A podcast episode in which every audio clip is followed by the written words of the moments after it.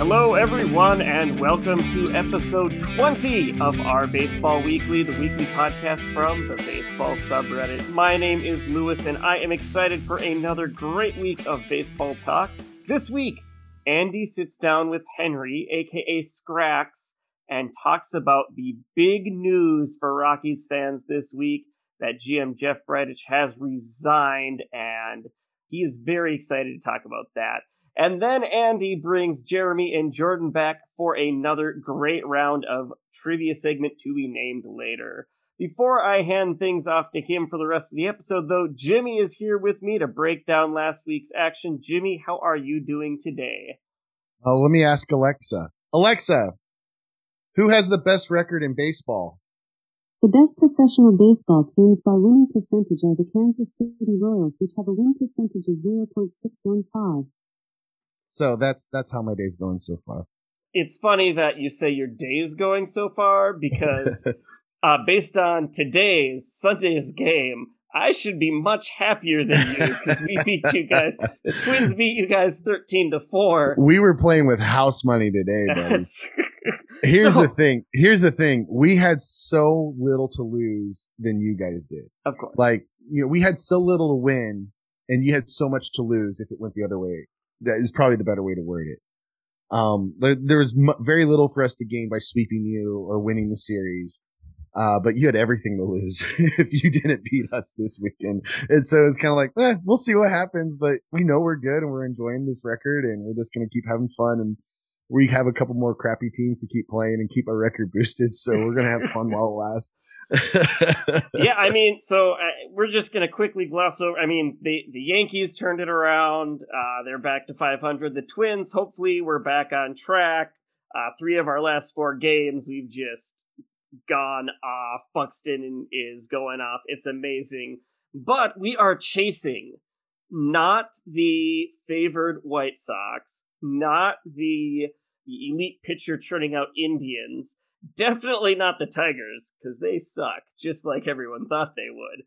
We right. are chasing that Royals pedestal up yes. there. Jimmy, what is going on in Kansas City? Well, first off, as I predicted, Danny Duffy is a Cy Young contender. And um, just I couldn't, without a doubt. I couldn't be happier. I think I've, I've mentioned this before when we did the uh, Division Dandies. Um Uh, you know, during spring training, Danny was really focused on working on his slider, and that's all he pitched during spring training. And it shows. And um, I've rooted for him. I've known him throughout my career of as a Royals fan. I've gotten to know him. He's had my cell phone number in the past. Uh, we haven't talked in a couple years, which is fine. But, I mean, he's legitimately a very genuinely good person, and so I'm really excited for him. He couldn't happen to a better person. It's just really neat to see him just succeeding the way that I've been hoping he would succeed in a long time. And then so it's it starts with the pitching, and then it kind of goes, you know, um Rex Hudler today, even, you know, and a lot of people have opinions on Rex Hudler. I call him the Ted Lasso of baseball. but uh but Rex, you know, he said, you know, He said, you know, a few years ago, everyone was talking about how great the Dodgers were, but all they could do is hit home runs, and they couldn't play the small ball, and that's why they didn't win. And the the Royals, they just, like, yeah, they're not, like, the heaviest hitters, the hardest hitters, but they know how to get a guy from first to second, and then from second to third, and get them eventually to home plate. To home plate. And so uh, it's just one of those things where, like, they just kind of know how to just keep it going. They just, they just, they're just a little scrappy. They never say die. You know, a couple of the players when they were being interviewed recently said, you know, we walk in every game not hoping that we win, but kind of expecting to and being frustrated if we lose.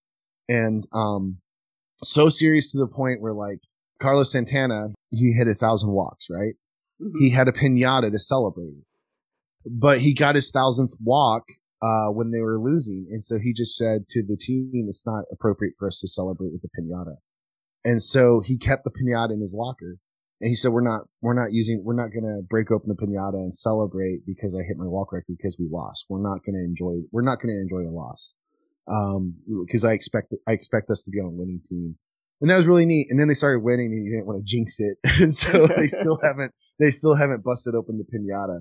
Well, that's interesting. It, it's kind of funny because I remember it's the opposite of the. There's an old story about uh, Pete Rose. Now you can say what you want about him as a person, uh, but he was definitely like a very talented baseball player, and he wanted to win every game. He walked into the manager's office one day after uh, it was just a tough, tough loss. They like lost. I think they might have got walked off or, or like lost in the last inning. And he had a big old smile on his face, and they're like, "Well, what are you doing?" Well, that was fun. We'll win tomorrow, but that was fun. So interesting how different approaches work. And, you know, we talked last episode a lot about how, you know, offense is offense is down. There's been a lot of talk about yeah. how bad the league-wide batting average is now. So I wasn't I wasn't on that segment, but I was listening to it, and I kept talking to you guys. I was driving for work because I, I travel for work, and so I was like, "But Luke," and I went, "Wait a second, I'm listening to a recording. I can't just like chirp in." Um, there's been a lot of chatter about that in my circle, and the big one, the big thing that everyone's saying, and I think everyone has mentioned this before, but it's just you know re- uh, a rule that kind of enforces the shift or or or, or constricts you know. constricts the shift or uh, rules regarding the shift. And um, someone mentioned to me that, you know, they did it for basketball already and no one threw a fit, and it made the, it made basketball more enjoyable to watch. And so like, I do think that's going to, I think it's just around the corner. Like if people are asking for it and we have a commissioner who loves changing rules just for the sake of changing rules, if like, if it's one of the few things sports fans actually want is to like limit the shift, he might go, oh, okay. Well, I don't know how much the limiting the shift's going to help, though, because, I mean, batting average is down because strikeouts are up. The shift isn't yeah. going to help that. And then players are swinging for launch angle and yeah. and fly balls if they don't go out of the park. Um, the shift, I mean, there are outfield shifts, but they're not usually as drastic as yeah. the infield shift. I'm just not sure a couple of dink singles is going to make a big difference. Well, it would for the Royals. Speaking as a Royals fan, like Hunter Dozier specifically um, really struggled. And and honestly, uh, uh, Whit Merrifield, too. They both have struggled with um, they had like I can't remember the exact statistic, um, but essentially what the statistic was was communicating was. Um, there were two of the people who lead the league in hardest hit balls that get caught. And, and so it's like, it's one of those things where like they hit the ball, they hit it well. Someone just happened to be right there to catch it. And like Hunter Dozier's, uh, batting record, batting average was tanking because he just kept hitting it directly at an infielder. And so his specifically, his batting average would be significantly better right now. And I think we'd be hotter and probably have a couple more wins in our under our belt if the shift was a little bit limited on how much they could shift. Now, you, you say that, but one point I was thinking about here was, you know, batting average is down. The ball's been deadened. Maybe the reason you guys are so hot right now while everyone else isn't is you're already built for yeah. that small ball play. You're built for... You know what? We will get those those hits. We'll get those dinky hits. Uh, we'll have a higher batting average, and if the balls aren't going out, we're at an advantage. Yeah, Dayton Moore loves small ball. Um, he definitely builds his team around our park. It's hard to hit a home run at Kauffman Stadium. It's just that it's just that simple. And so no one has really built a Royals team around the around the idea of like a hard hitting like Aaron like Aaron Judge would never be a successful Royal. Um, it's just, just bottom line. Like if he came to the Royals, everyone would hate him. Um, because he just, he's, you can't hit, he strikes out too much and home runs just don't happen at Kauffman as much. And, uh, and so, you know, I mean, I, cause geez, like for the longest time, like the record, our franchise record for home runs was in like the mid thirties. You know, it's just, it's just, that's just how it is. All right. Well, moving on from the Royals and uh, the, the Twins, because, well, as much as we can sit here and talk about them for hours, uh, we, we like to cover the rest of the league. There's some there's some Who stuff. Who cares? We're in first. That's also why I want to move on here, Jimmy. Uh, there's some uh, there's some heat going on in the other Central divisions here. Uh, the yeah. Cubs and Reds had a little bit of a a spat, a kerfuffle, uh, an incident, if you will, this this past week. Reds pitcher uh, Amir Garrett, he was very proud of striking out Anthony Rizzo earlier this week. They were down. They were down by one. He was very, very proud of this. And he wanted to let Anthony Rizzo know that, hey, I'm really proud of myself, in much louder and colorful terms. And uh, Javier Baez, who had a different benches clearing incident with Garrett in twenty eighteen. And as we know with like Hunter Strickland and Bryce Harper, for some reason, players just have really long memories for this stuff. And so uh, Javi Baez took exception, and he hopped the dugout fence, and the benches were were cleared. And uh, it, it's it's yeah. just an interesting thing. So um, I didn't. Wa- I wasn't watching the game. I watched the highlight, and uh, there's a few there's a few things I, I took note of. Like one, it wasn't the end of the end of the inning. It was no. mid inning that he struck out Rizzo, and so. Like, that's the thing. Like, I feel like he would have completely gotten away with that if it, like, ended the inning. Can do it and then just walk off. And right? celebrated. I yeah. struck out Rizzo and the inning's over. Turn no, he struck him out and, and, like, Rizzo was the second out. The other thing I noticed, the other the other observation I made is Rizzo just wasn't paying attention. Like, no. just didn't give him the benefit of the day.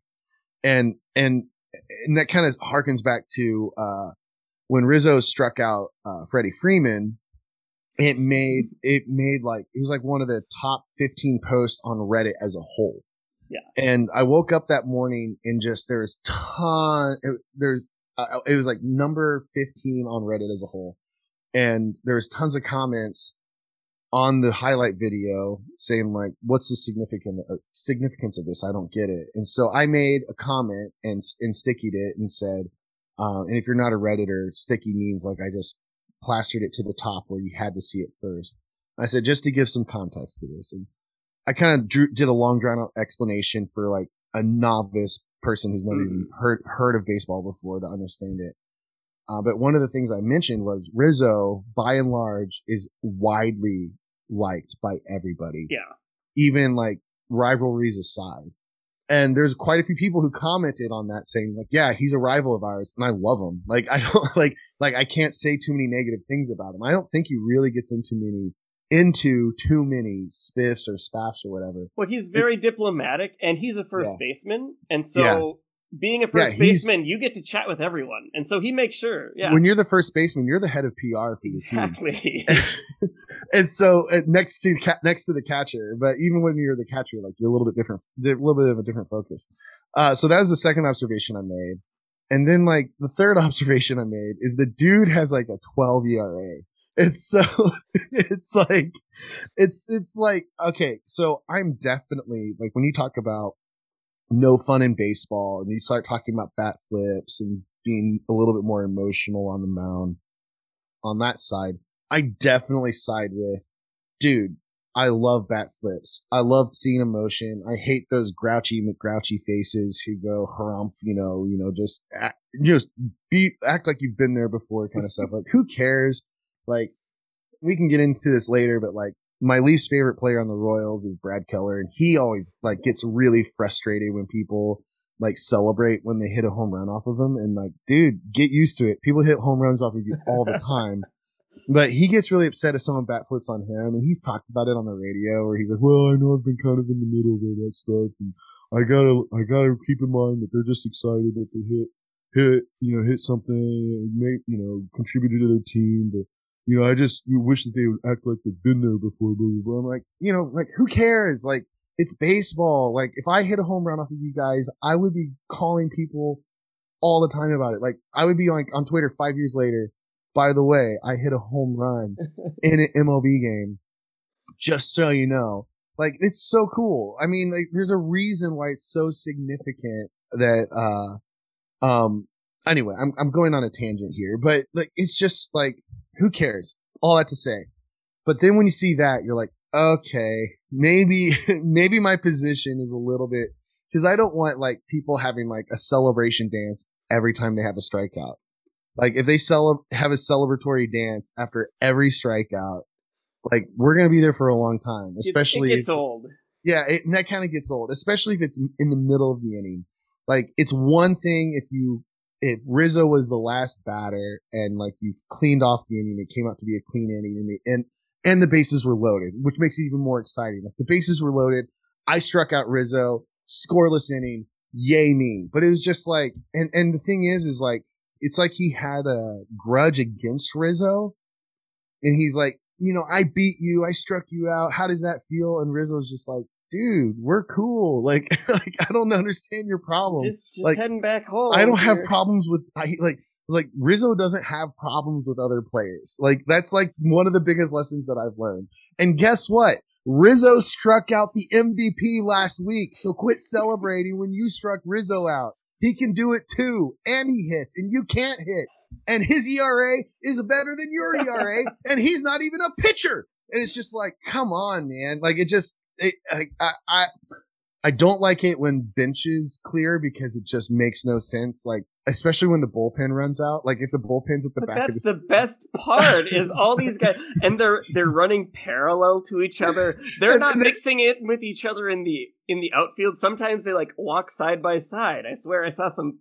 Uh, opposing players let's hold hands, hands let's hold hands skipped. and run to this they let's skip to the fight together, but then once they get to the fight, oh no he's ah, rah, rah, rah. yeah, uh, yeah. harumph I would love I would love like a true rivalry where the bench is clear and the bullpen comes out and there's another fight out in the outfield where they're just completely just smashing each other's faces in with their fists, so like the umpires are trying to stop fights in the outfield and in the infield. And it's just complete chaos. It's like anarchy, uh, anarchy. anarchy. Like, like, uh, like. Uh, I love hockey. Hockey movies, to me, hockey movies are just a little bit better than baseball movies. That's blasphemy, just, but I'll allow it. And Slapshot has one of the best scenes where they pick a fight before the game even begins, and it's just nonstop. People just punching each other in the faces, and then it's like just like a hard cut to the national anthem, and everybody's face is bleeding. Like there's like everyone has like big puffy like bruises on their face from getting into a fight. Like I want to see that where it's just an all-out brawl. That would be I would laugh really hard, especially if it wasn't my team because I don't want my team to get hurt.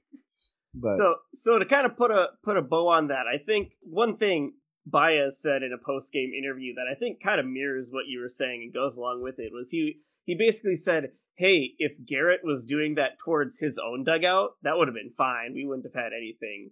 But it's yeah. when he turned and like made a big deal about it to us that was where where the line was kind of crossed." So, I don't know. We'll we'll see. Uh, the Reds had uh, worth mentioning. The Reds. had a, a benches clearing incident with the Cardinals earlier this year uh, when they took offense to something uh, Castellanos did after after a big hit. And then you also factor in the Reds and Pirates have had a history of bad blood. Um, Cubs Cardinals obviously have a history of bad blood. Meanwhile, up in Milwaukee, the Brewers roll out the barrel to uh, the best record in the N L after mm-hmm. taking two of three from the uh, the Dodgers here, and after sweeping the Padres, they're on a roll right now. Yeah, and and I I, I wholeheartedly believe it's because of Lorenzo Cain. He's on the injured list. I didn't I didn't know that. I haven't watched a single Brewers game. I just well, so so that's the funny thing. They're doing it with Yelich on the I L. Yeah. Uh, Cain is. They've got seventeen players on the yeah. injured list right now. And they're still um, winning. And they're still winning. And how they're doing it, they haven't been hitting as as yeah. well. Their offense Small. isn't there. Um, it's been pitching. Yeah. And, it, you know, you you look at it and you just look at their overall numbers and you're like, well, yeah, they're they're like, they have the sixth best E R A as a team, sixth best in, like, Fangraphs wins above replacement as a team. But, like, that shouldn't compensate that much for an offense, like, best record in the N L. But Here's here's what they're doing. They're starting pitching. Starting pitching is like number two in baseball at E R A, number two in Fangraphs wins above replacement. And then they have Hader, Suter, and Fireisen into finish games, and the rest of the bullpen isn't all that good. But it turns out if you've got a starter that can pitch six and then three good bullpen arms, you can win every other day. And then if you pick up an extra win here or there, look at that, you're you're in first place. It's, I mean, that was, uh, again, I keep just li- relating that's everything. That's what you back- guys did, yeah. That's the, I would keep relating everything back to the Royals, but that's exactly, that was our formula. Make it to six, and then just bring in our premier three bullpen guys. And then it doesn't matter what the rest of the bullpen yeah, is like. Yeah. They're going to drag down yeah. your averages, but as long as you can, you know, trot those out more than once every other game, you're going to have a winning record. So. Yeah, you know, just try to somehow get a lead by the sixth inning, then bring out Kelvin Herrera, Luke Hochaver, and Wade Davis, and we win. Like, it was, it was that simple. It was like a boom, boom, boom. It was like a, it was like Ned Yost just had like a really simple flow chart. It was Very like, simple. are are you in the lead, and is it after the sixth? Yes. Okay, bring it out. And you know, and that, it was just that. It was that simple, and that's great. You know, and and like we're talking about, um, pitching is kind of the name of the game right now. Everyone's E R A uh, is is a lot better. Every, you know, batting averages are lower, and so it really is. It's going to come down to who has the best pitching. I think when it's all said and done and the dust settles, it's going to be who has the best pitching is going to decide who's like the division leaders. I don't know if best pitching will really relate to postseason wins because it never seems to. But the division leaders, it'll generally just boil down to who has the be- who has the best pitching, or at least who has the healthiest pitching. That's probably healthiest pitching is, I think, the key there. The Brewers did just lose, like their number Burns is out uh, for a little while here. He's in the Dodgers. The Dodgers players. Lost one of their pitchers. Yeah, and I I don't know if it's fully out they, what happened. They haven't announced. Yet. Yeah, so. They haven't announced. I just saw uh, there's a clip of Trevor Bauer like pointing at the inside of his arm, like at like a where a lot of the Tommy John surgeries yeah. happen. He looked like he was explaining, like, yeah, this is what happened. Uh, this is what I think happened, and uh, everyone yeah. around him was paying very close attention to what yeah. he was saying. But yeah, it was Dustin May, the the ginger with the vengeance, or at least he was. I hope he comes back this season. It would be great if it was something. Like, I remember, rest in peace, Rodano Ventura, he pitched uh, opening game twenty fifteen, and he collapsed on the mound grabbing his arm, and everyone just gasped mm-hmm. and didn't know what happened. And his just potassium levels were low, and so he was he, he was just kind of like, like he had like a Charlie horse. And so someone like on Twitter was like, I volunteer to be the guy to follow him around and just feed him bananas. Like, can I please just be that guy? Ho- hopefully it's something like that. Hopefully they're not announcing it because it's just so embarrassing. Like, yeah. actually, he just had to poop so bad that the, yeah. his whole body hurt. It was crazy. Yeah. No, but the fact that they haven't announced it already tells you that, like, he's getting a second, maybe even a third opinion. Like, yeah. And that's that's what makes it kind of nerve-wracking. So, uh, I mean, there's a there's a lot of other stuff that, that happened during the week. The Phillies and Cardinals had some some issues going on. Mike Kana set the A's record for most career hit by pitches. I, I was listening to a, a an episode of Effectively Wild, and they mentioned they had that he had tied it earlier this week. And uh, here's Sunday today, sixty hit by pitches, A's franchise leader. So. Good for him. Do you think he had a piñata to, to celebrate that? He was the piñata. Are you kidding me? Uh, while we're talking about franchise records. Oh, okay. Do you know what Salvador Perez uh, broke a record for in Minnesota? What did he break a record for?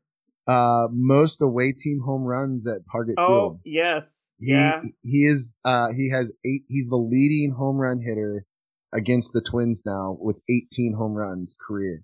Yes. And I remember, I mean, it's always been a joke that Salvi kind of just owns the Twins.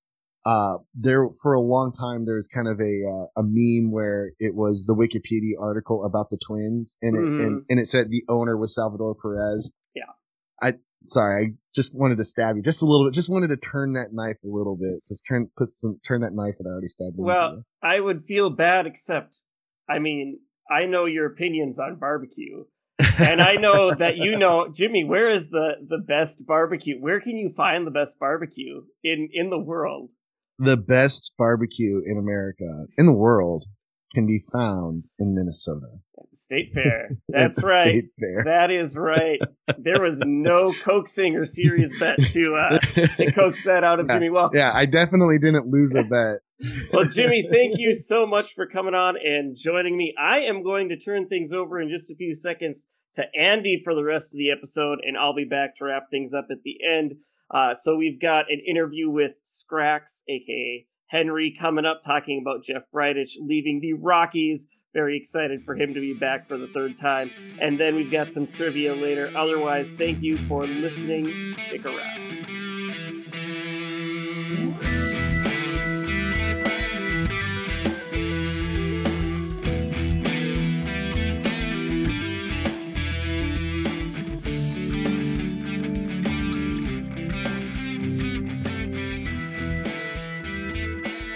Hello, everybody. Andrew, back with uh, with a, a recurring guest that we have had on the podcast recently.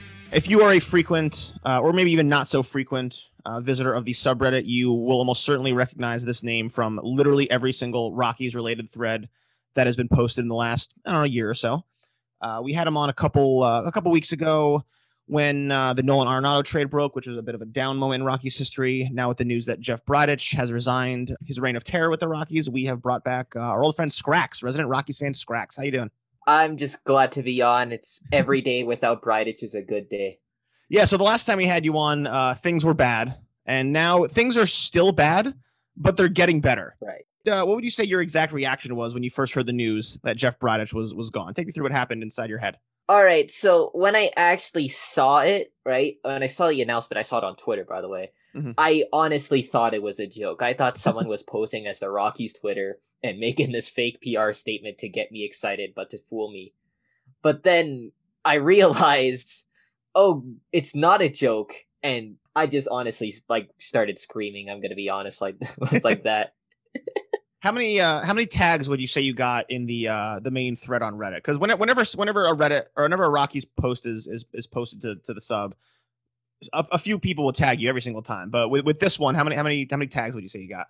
I I'm not exactly sure, like like the exact number, but all I know is that my phone just like kind of blew up, right? And I'm not, it's not, I'm not going to say it's not out of the question for it to be in the hundreds because it was just that insane. And then even a mod, I forgot which mod, even just posted, put, posted to tag me there as well.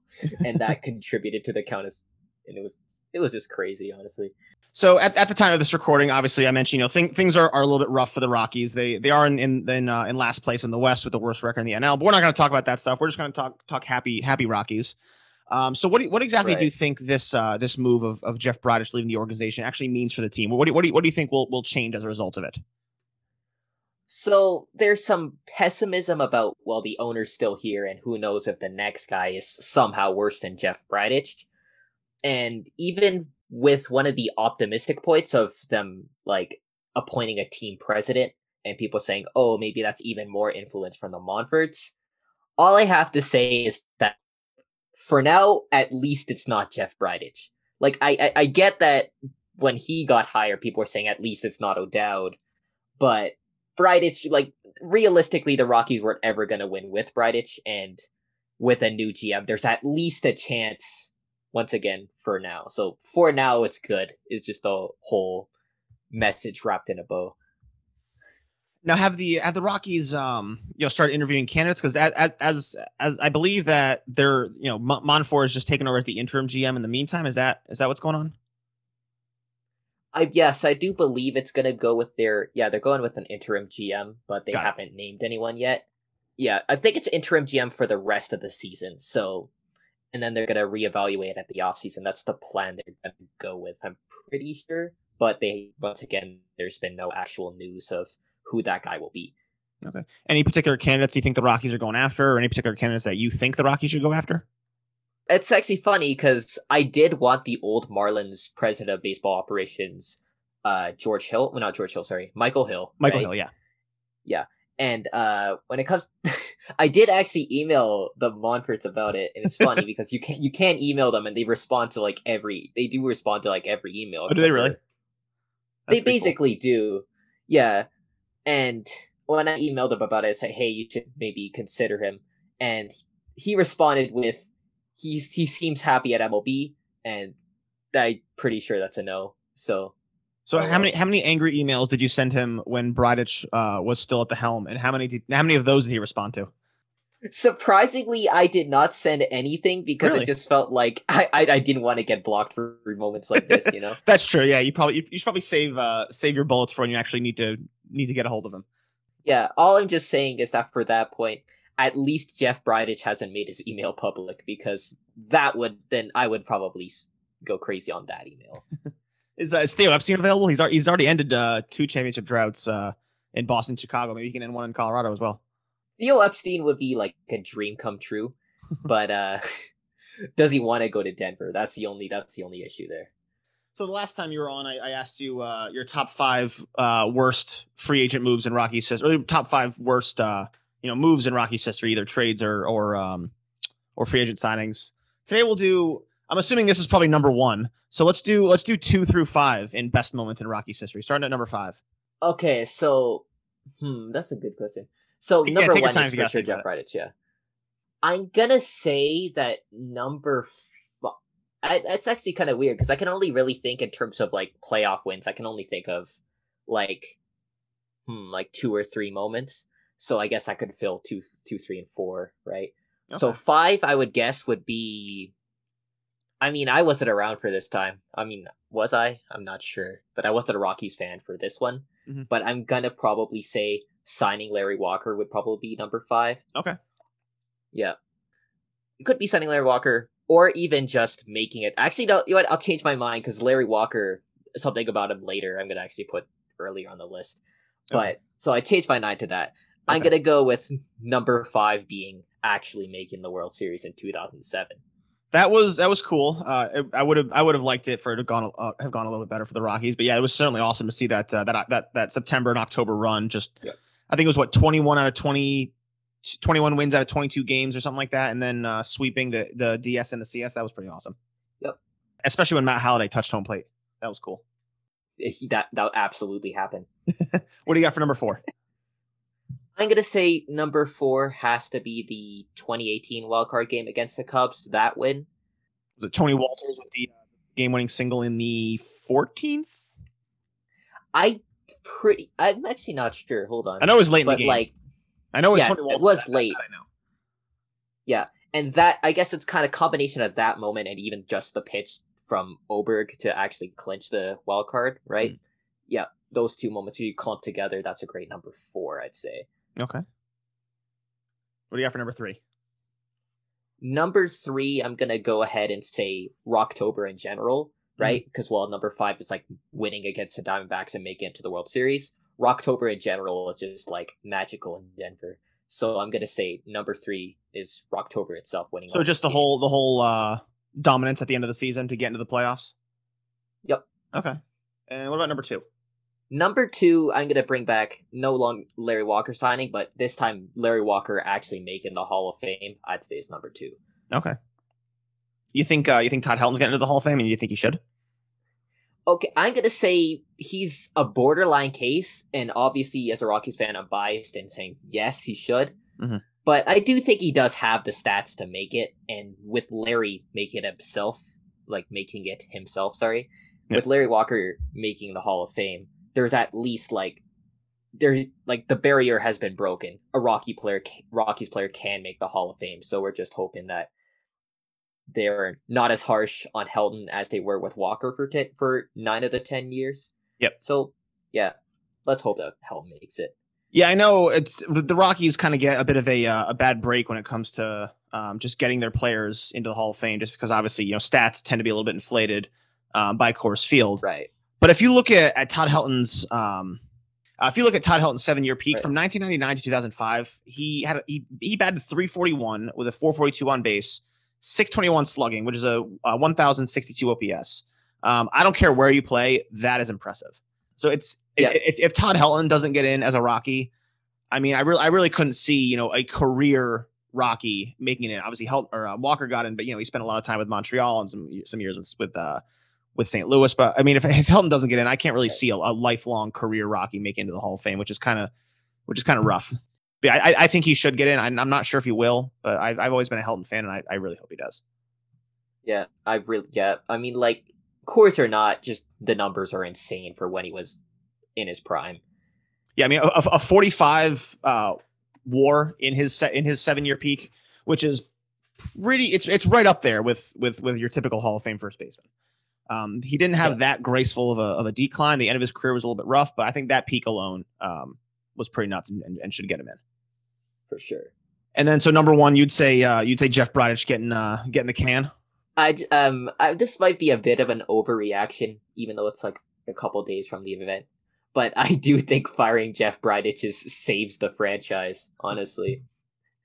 Like, the number one goal for any baseball franchise is to win the World Series. And with Jeff Bridich being someone who, you know, like, never... Like, I okay, I, I would have absolutely zero faith in Jeff Bridich leading any team to the World Series. So with him gone, there's at least a chance again. So that saves yeah. the franchise, technically. So I, I asked you earlier what, what you think this will actually mean for the Rockies, uh, having their having their their crutch of a G M gone. Uh, what what moves do do you think? You know, what moves do you want to see happen? You know, what uh, you know, players, trades, free free agent signings. What what realistic pl- um, moves would you like to see this new management um, pull off? The sad part is for Rockies fans is that the realistic best move at this point would be to blow it up, because you don't really have that great of a farm. And our team, as of right now, is super top-heavy. Like, we've got Trevor Story, we've got Germán Marquez, but then who else do we got? I guess McMahon's breaking out, and Blackmon is all right, but he's starting to, yeah, he's starting to age. But really, I believe I'm not sure if we're still the worst offensive team in the league, but for a while we were. Just in general, I don't know. I think this was a quote I saw today. I don't remember which player it was from, which former Rocky. I know it was a former Rocky, saying that, oh, like, it makes no sense to have this bad of an offensive group playing in Colorado. Yeah. You're only second to last in the N L in O P S plus. So you got that going for you, which is nice. The, hey. uh, the, the, the Brewers are a little bit, little bit worse. It's funny because, like, I've even seen some people say Trevor Story should be a Brewer. So, hey, maybe there's a... there's Your pitching's a actually pretty good. Yeah, I mean, you're it's, you're, you're it's pretty, pretty much pretty much middle of the pack in terms of uh in terms of E R A plus adjusted. Right, but it's just kind of funny that I think this might be one of the best rotations we've had in franchise history, and it just so happens to be at the same time which we've had some of the worst offense in franchise history. So what's what's going on with Kyle Freeland? Is is he still um is is he hurt? Is he in the minors? What's going on with him? Because I, I haven't seen seen a lot of him lately. Uh, right, yeah, Freeland went out with a shoulder injury, I believe, and, but he's coming, I believe he's throwing bullpens, and he's actually going to come within, I'm going to say mid-May. He should be back soon.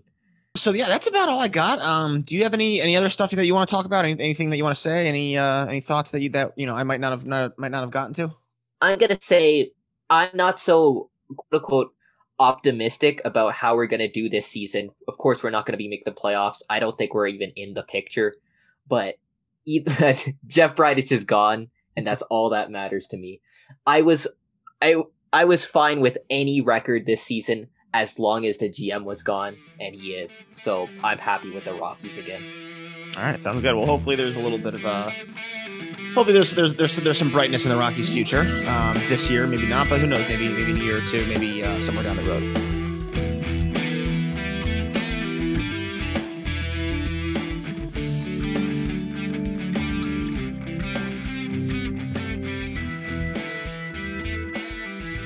Hello, everybody. Andrew here with another uh, another trivia segment to be named later. We've got Jeremy Kahneman and we've got Jordan Petrie.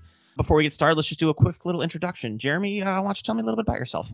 Uh, I am a trivia company owner, originally from Chicago, now living in Georgia. Looking forward to uh, getting out, going to some baseball games this year. Very cool. And again, we've also got uh, Jordan. Uh, Jordan, why don't you tell me a little bit about yourself? Hey, guys. I'm a Brewers fan living in Monroe, Wisconsin. We haven't uh, been able to purchase single game tickets yet for uh, Miller Park. I refuse to call it American Family Field because it just does not roll off the tongue. It's like the G Spot in Chicago.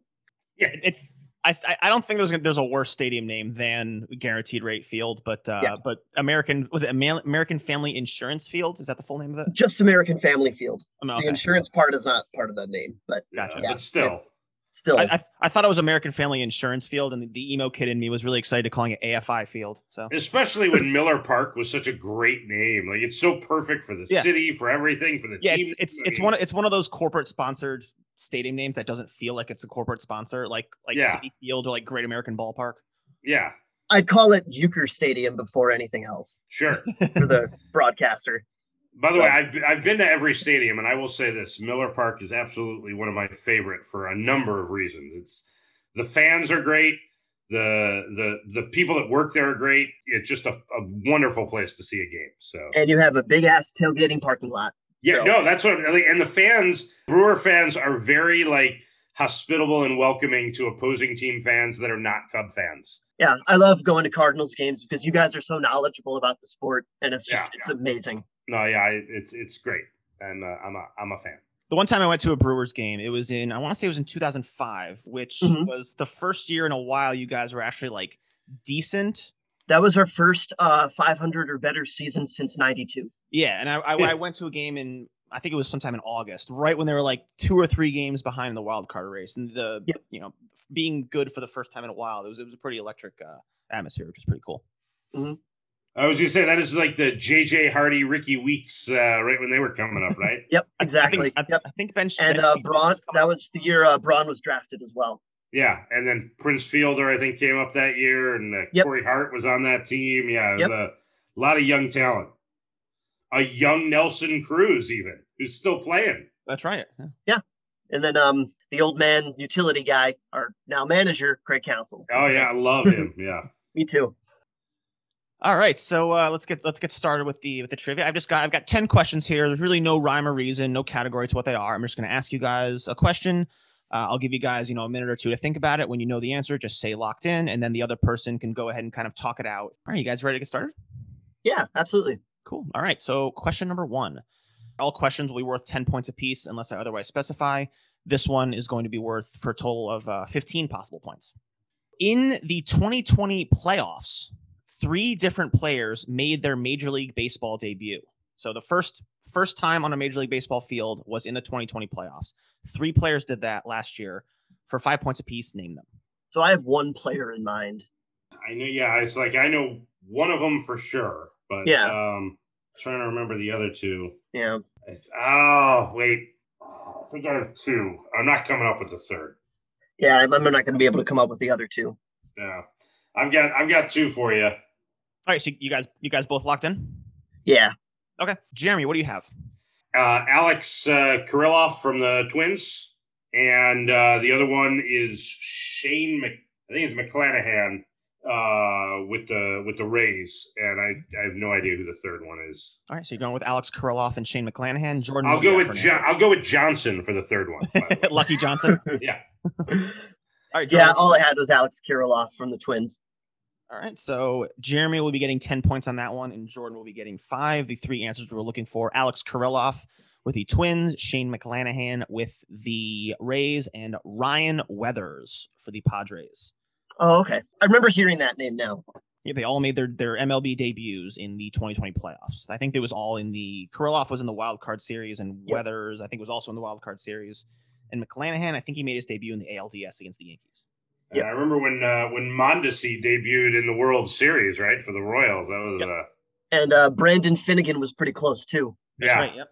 All right. So, question two: what Hall of Famer holds the record for the highest E R A in a season with a minimum of sixty innings pitched? A record he set in two thousand. So again, what Hall of Famer holds the record for highest E R A in a season with a minimum of sixty innings pitched, a record that he set in the year two thousand. Highest E R A. So we're talking like a bad year. Yes.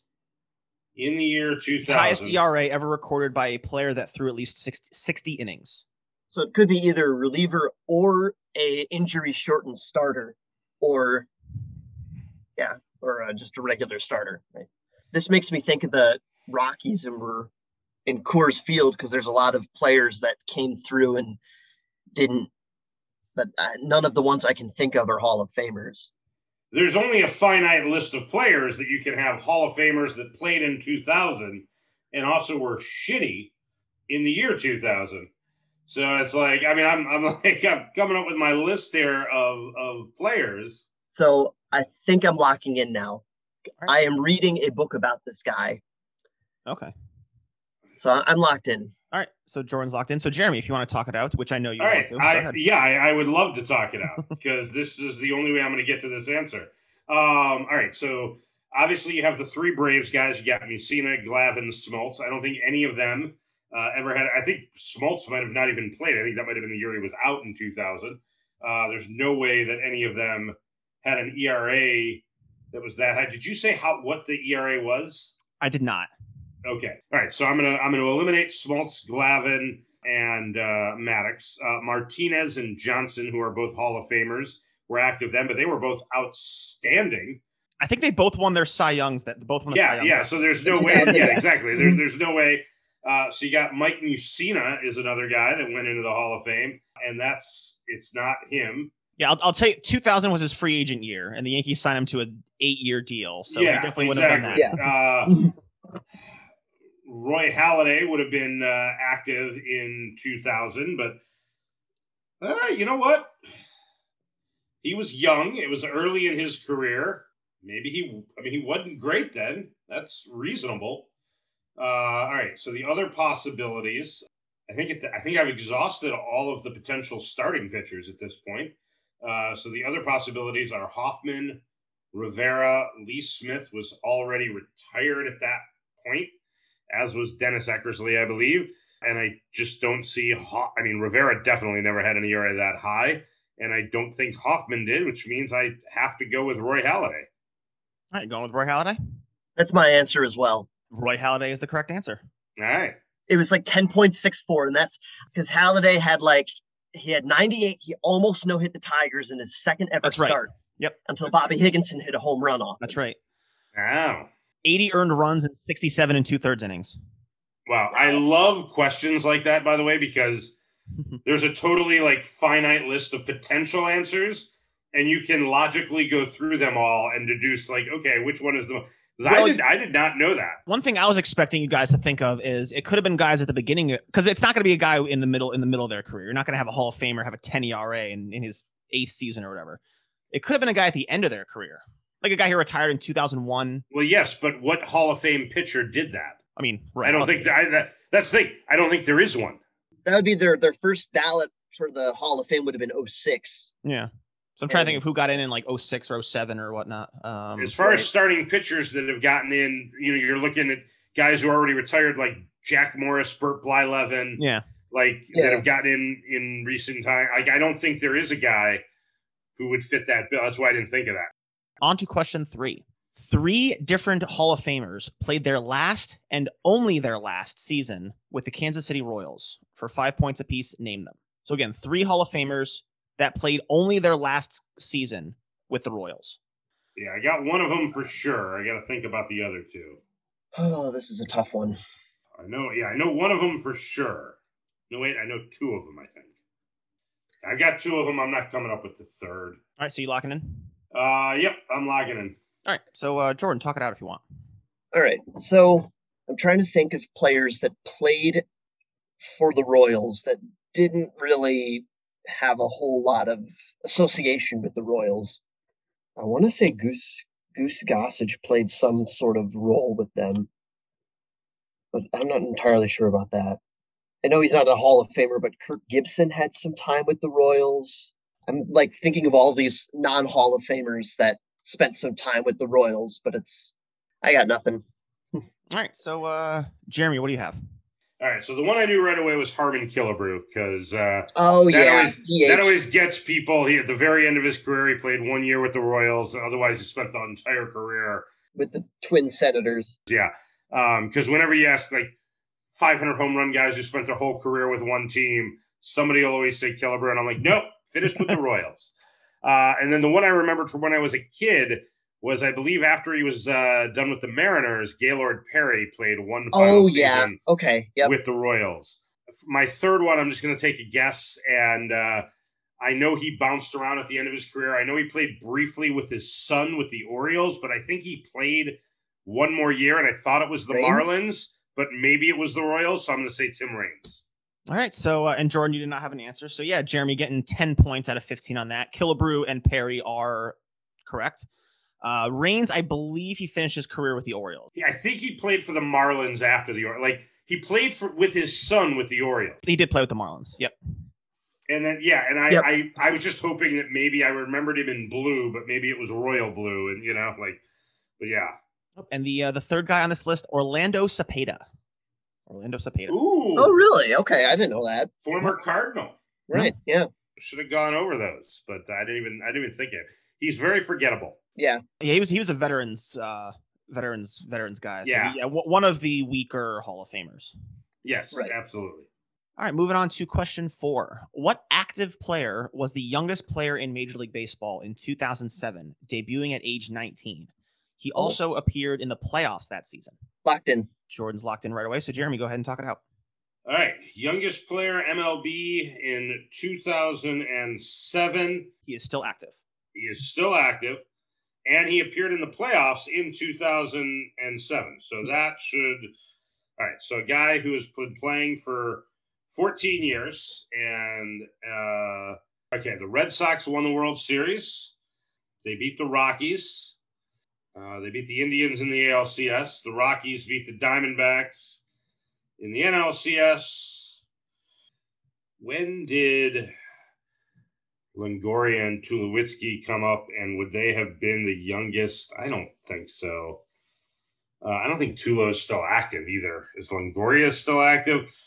I, I don't have a better answer. I'm just going to go with Evan Longoria.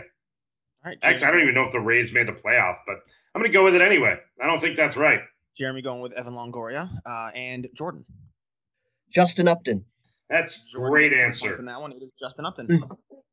Yep, Evan Longoria debuted the year after, and that was okay. two thousand seven was the last year. Of they were the, the Rays, Devil Rays. Of the, yeah, the Devil Rays, and the last year of them being perpetually terrible.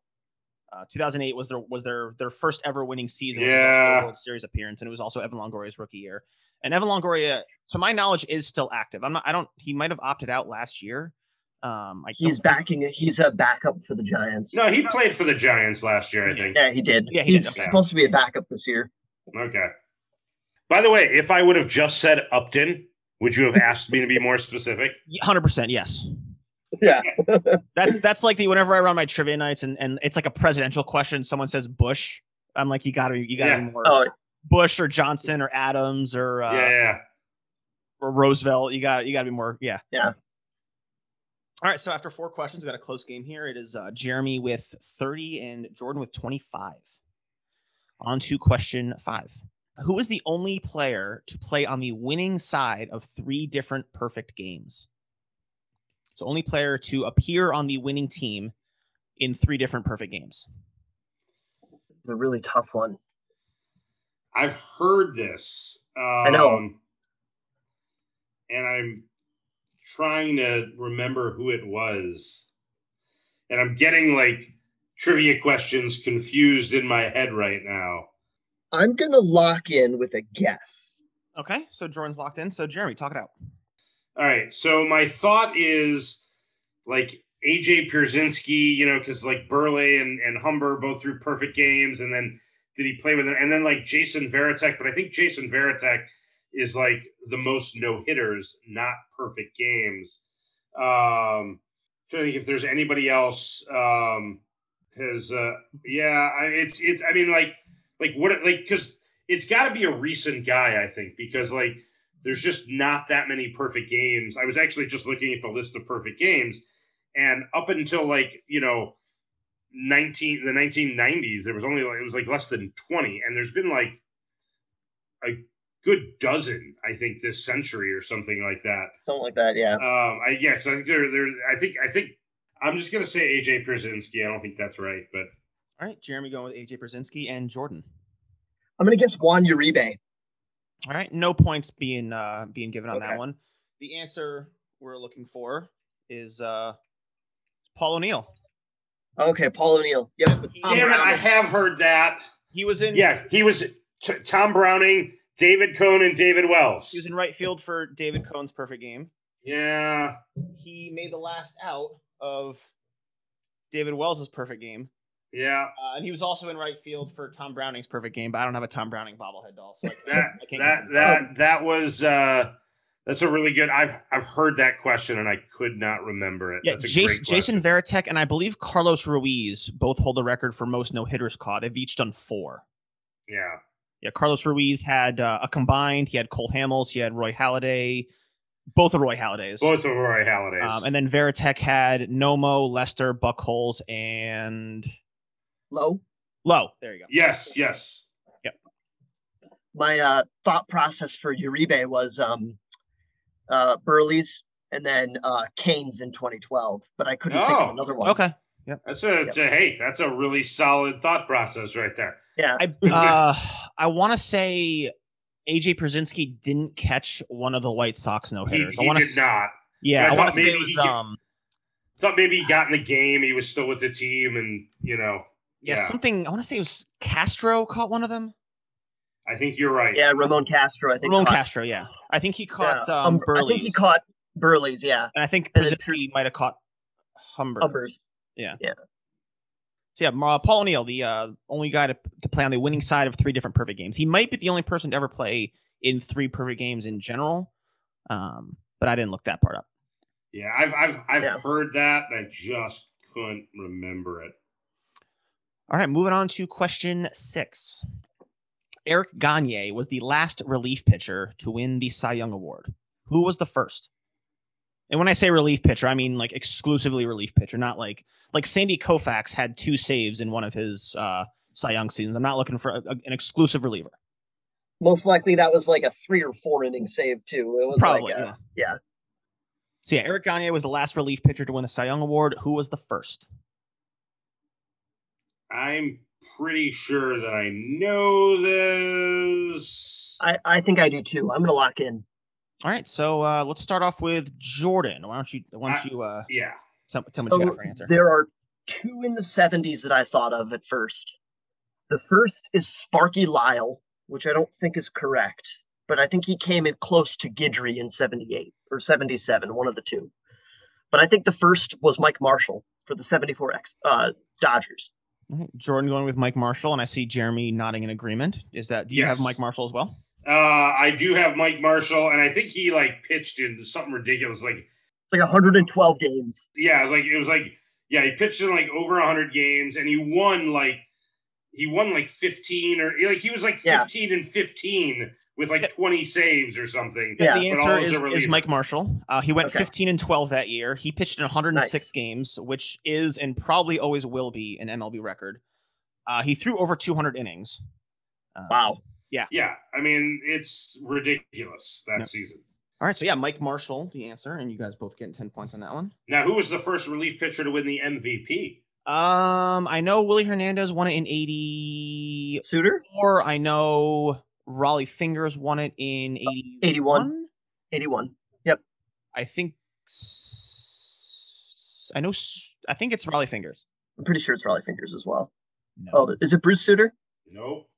Was it before the Cy Young existed? It was before the Cy Young existed. Oh, uh, was it Roy Wilhelm? Nope. He played for the team on your jersey there, Jordan. Constanti. That's right. Ah, yes. I'm pretty sure that he... Yeah, he did win the nineteen fifty M V P. Yeah, yeah, yeah. He's definitely won the... And I think I don't think any relief pitcher ever won it before him. So, you know. Yep. And I, I think the next one might have been Suter. Like, I don't know that any other relief pitcher won it between... Yeah, Constantine. Or no, I'm sorry, uh, Fingers. Just Fingers. Suter only won the Cy. Yeah, he won. Yeah, the Cy he was Young, the second the guy M V P. To win M V P as a uh, Cy Young award as a reliever. Yeah, yeah, yeah. A reliever winning winning the uh, winning the M V P is probably one of those things we're never going to see again. Oh yeah, a reliever yeah, winning the I, Cy Young we might never see again, but that's at least feasible. I, I I can't ever see a reliever winning the M V P. Well, I mean, yeah, the way no. they the way bullpens are these days, it would have to be somebody like a Mike Marshall who's not a closer, right? It would have to be like an Andrew Miller, and he'd have to play in like eighty games and yeah. win twenty, and you know, yeah, like the, the way the way bullpens are used and the way advanced statistics are are so heavily weighted into M V P voting, like you're not going to have like the best reliever in a season might have like four or five wins above replacement. That'll never win the M V P. Yeah. So. All right. So moving on to question seven. Dovydas Neverauskas, who has played for the Pirates since two thousand seventeen, is the only M L B player from what country? Locked in. Jordan's locked in. I've heard this. Uh, oh, wait. Which one is it? It's oh, wait, I know you're, you're thinking of in. two countries. Well, yeah. Well, I'm thinking of three, but I know it's okay. Not Estonia. Uh, it, it's, he's a Baltic guy. Uh, so is it Estonia, Lithuania, Latvia? I know it's not Estonia. It's either Lithuania or Latvia. Lithuania has better athletes. They play basketball. We'll go with Lithuania. All right, Jeremy going with Lithuania, and Jordan. That's who I have too. Yep, born in Vilnius, Lithuania. He, uh, the answer is Lithuania. Yeah, and he played in Japan too, right? He just signed in Japan. Yes. Okay. Yes, he did.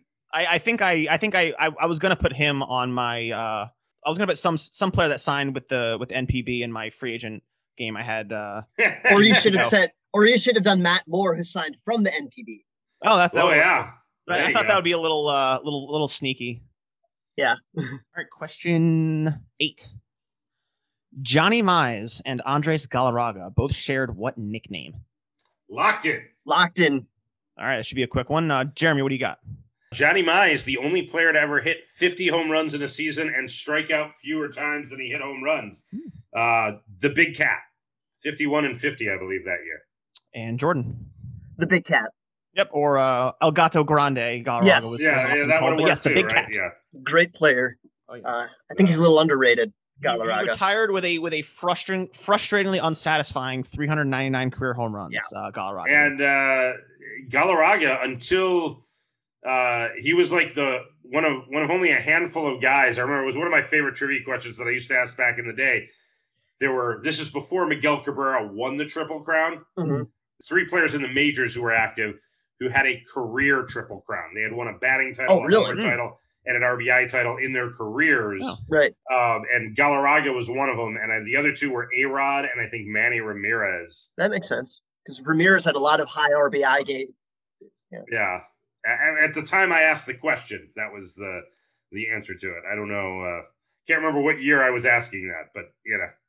I heard a very interesting thing about Miguel Cabrera uh, today. He's the only Triple Crown winner to not hit a triple during his Triple Crown year. Oh, that is interesting. Yep. It's it's not surprising because he's Miguel Cabrera, but it is surprising yeah. because he plays in Comerica. Yeah. yeah. Yeah. There's a lot of room for a ball to bounce yeah. around. Yeah, exactly. Yeah, there is. All right, moving on to question nine. What Hall of Fame pitcher appeared in a nineteen seventy episode of the T V show The Brady Bunch titled The Dropout? Locked in. Oh, wait. The Dropout? The, na- the name of the episode is The Dropout. Okay, I'm still locked in, okay. but with a different answer. All right, so Jordan, talk it out. Okay, so the Brady Bunch is a bit before my time, as I. Am I mean, it's a bit before Jeremy's time too. Probably. It is not as much, but yeah. you know. yeah, uh, my uh, parents were not; they didn't watch old shows. Well, um, I don't even know where Brady Bunch took place. I know it was the exterior of the home was filmed in um, California. nineteen seventy, I feel like there were a few marketable names from then. Jim Palmer, Tom Seaver. Um, I'm just going to lock in with Seaver. All right, so Jordan locking in with Tom Seaver. And Jeremy, what do you got? Uh, so Greg was going to drop out because he wanted to pursue a career as a Major yep. League Baseball player. I've seen this episode and, a few times, yep. and uh, his teacher got, I can't remember what his teacher was, married to or just knew Don Drysdale, but got him oh, to okay. come and talk Greg into staying in school. It was Don Drysdale. And it's funny. I was actually confused for a second because I was thinking Johnny Bench was on an episode of The Partridge Family. Oh, gotcha. I think. And so when you a Hall of Famer, and I was like, wait, it's going to be Johnny Bench. And that, but that was The Partridge Family, not The Brady Bunch. But yeah, Don Drysdale is the answer to this one. Yep, it is Don Drysdale. Um, yeah. So yeah, Greg threw like a gem at his, uh, whatever game he was playing, and Drysdale was there and commented on like how good he was and got in, in Greg's head. So Greg decided yeah. he wanted to be a pitcher and wanted to drop out of college, blah, blah, blah. Uh, and then I forget who it was, but someone got Drysdale to talk to him and basically was talking about like the rigors of traveling on the road and whatnot. And that didn't work and only made Greg want to pursue baseball more. And then he got absolutely shelled in a game and then just gave all that up. Yeah. Wow. So. Yeah, no, it was, uh, it was fun. And the other Hall of Fame athlete to appear in an episode of The Brady Bunch, Broadway Joe Namath. That's nice. right. That's right. Yeah. All right, so moving on to question ten, last question of the game. I'm looking for two answers on this one, but you need to get both of them to get the full ten points. Um, okay. What two players hold the record for most M L B seasons played with twenty-seven? And we don't get five points if we uh, if we answer just one of them, you right? You do not. Okay. I know I know one of them for sure. Yeah, one of them's a little bit easier and one of them is not, which is why I didn't want to which is why I wanted to make you get the whole thing. I have half of this locked in, and I might might have the other half. Yeah, I know. I mean, I know I know one of them. Well, yeah. Um, but yeah. Did you say two Hall of Fame players? No? I did not. I just said two players. Okay. Okay. I did not specify their Hall of Fame status. All right. All right. I'm going to lock in with my answer then. All right. Jeremy's locked in. So, Jordan, talk it out. Okay. So, Nolan Ryan, sixty-six to ninety-three. That's one of my answers. The other is a bit trickier. I'm thinking of old players. So, Jamie Moyer comes to mind, since he played till he was fifty. But there was there was one year where he didn't play in the nineties. It, it's funny when you say old players, I thought you were talking like nineteenth, early twentieth century. And you're no, like, I'm saying Jamie Moyer, and I'm like, oh, he meant old that way. He was basically born in, in the uh, in the in the nineteenth century. So yeah, he was at the nineteen eighty uh, World Series championship parade in Philadelphia. Oh. Wow, and then was involved in the other one. Yeah. Because he was born and raised outside of Philadelphia. So he was a Phillies fan growing up. The others, Randy Johnson, I don't think played that long. Another old guy that, this one is old in the real sense, that Jeremy was thinking of. Jack Quinn, who pitched and won, and he won he won, it, he won a game as a fifty-year-old. Minnie Minoso is another name that came to mind, but he played long but had little stints here and there, and he's the only guy to play in four different decades. Four or five decades? Five five decades. I'm sorry, five yeah, decades. Yeah, I was saying, there's other players that have played in four, but yeah, like, five um, decades. Like McCovey. McCovey yeah, is yeah, one yeah. of those. Yep. Um, he, he had like a token at bat here or there, which which got him. Yeah, in like nineteen eighty, they brought him back for like an at bat or something. Yeah, in I'm looking I'm looking at Minoso's page right now. In three of those years, he had a grand total of thirty, thirty plate appearances in in three of those decades.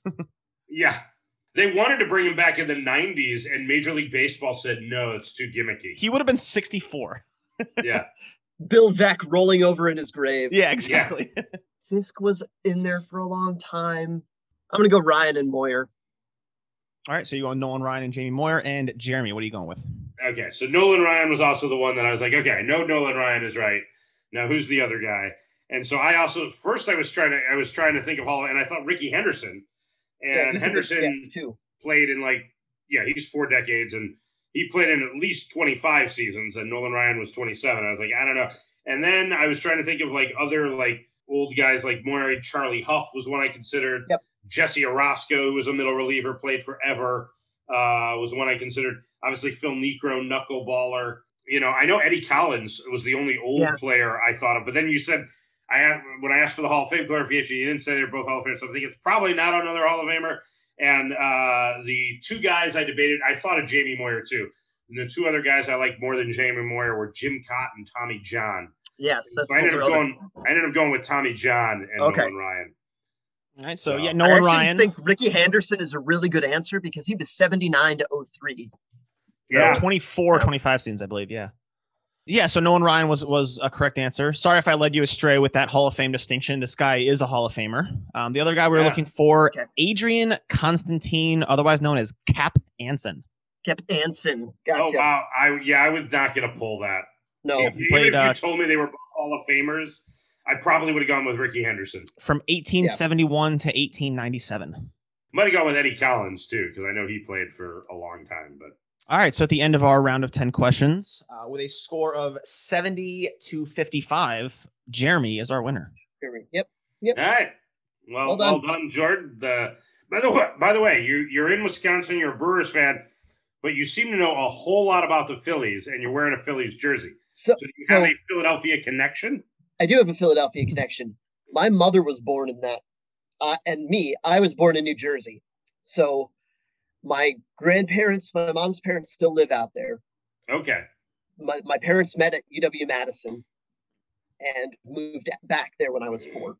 Okay. So I know a whole lot of Philly stuff. And um, the other thing, Neveroskis. My grandmother's maiden name is Kalazinskis, which is also Lithuanian. Oh, so I am mm. Lithuanian. Yeah, so, all right. You could have been the first Lithuanian. No, no. Yeah. I am not nearly yeah. that talented. There.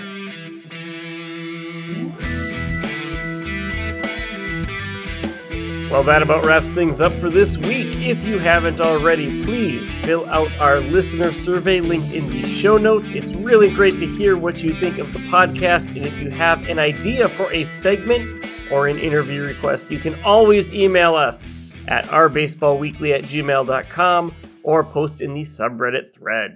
Next week, Deej and Jimmy will be back to break down some of the most interesting ejections in baseball history. We'll sit down with another Redditor talking about their team, and we'll round up all of the week's action. Our Baseball Weekly is executive produced and edited by me, Lewis. Our production admin is Christine. Jimmy co-hosted our intro segment. Andy did our interview and wrote and hosted our trivia segment this week.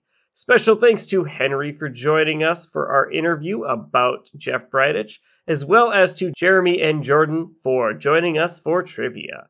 Our theme music was composed by Chuck Leese. Our Baseball Weekly releases every Monday at one a.m. Eastern. We'll see you next week.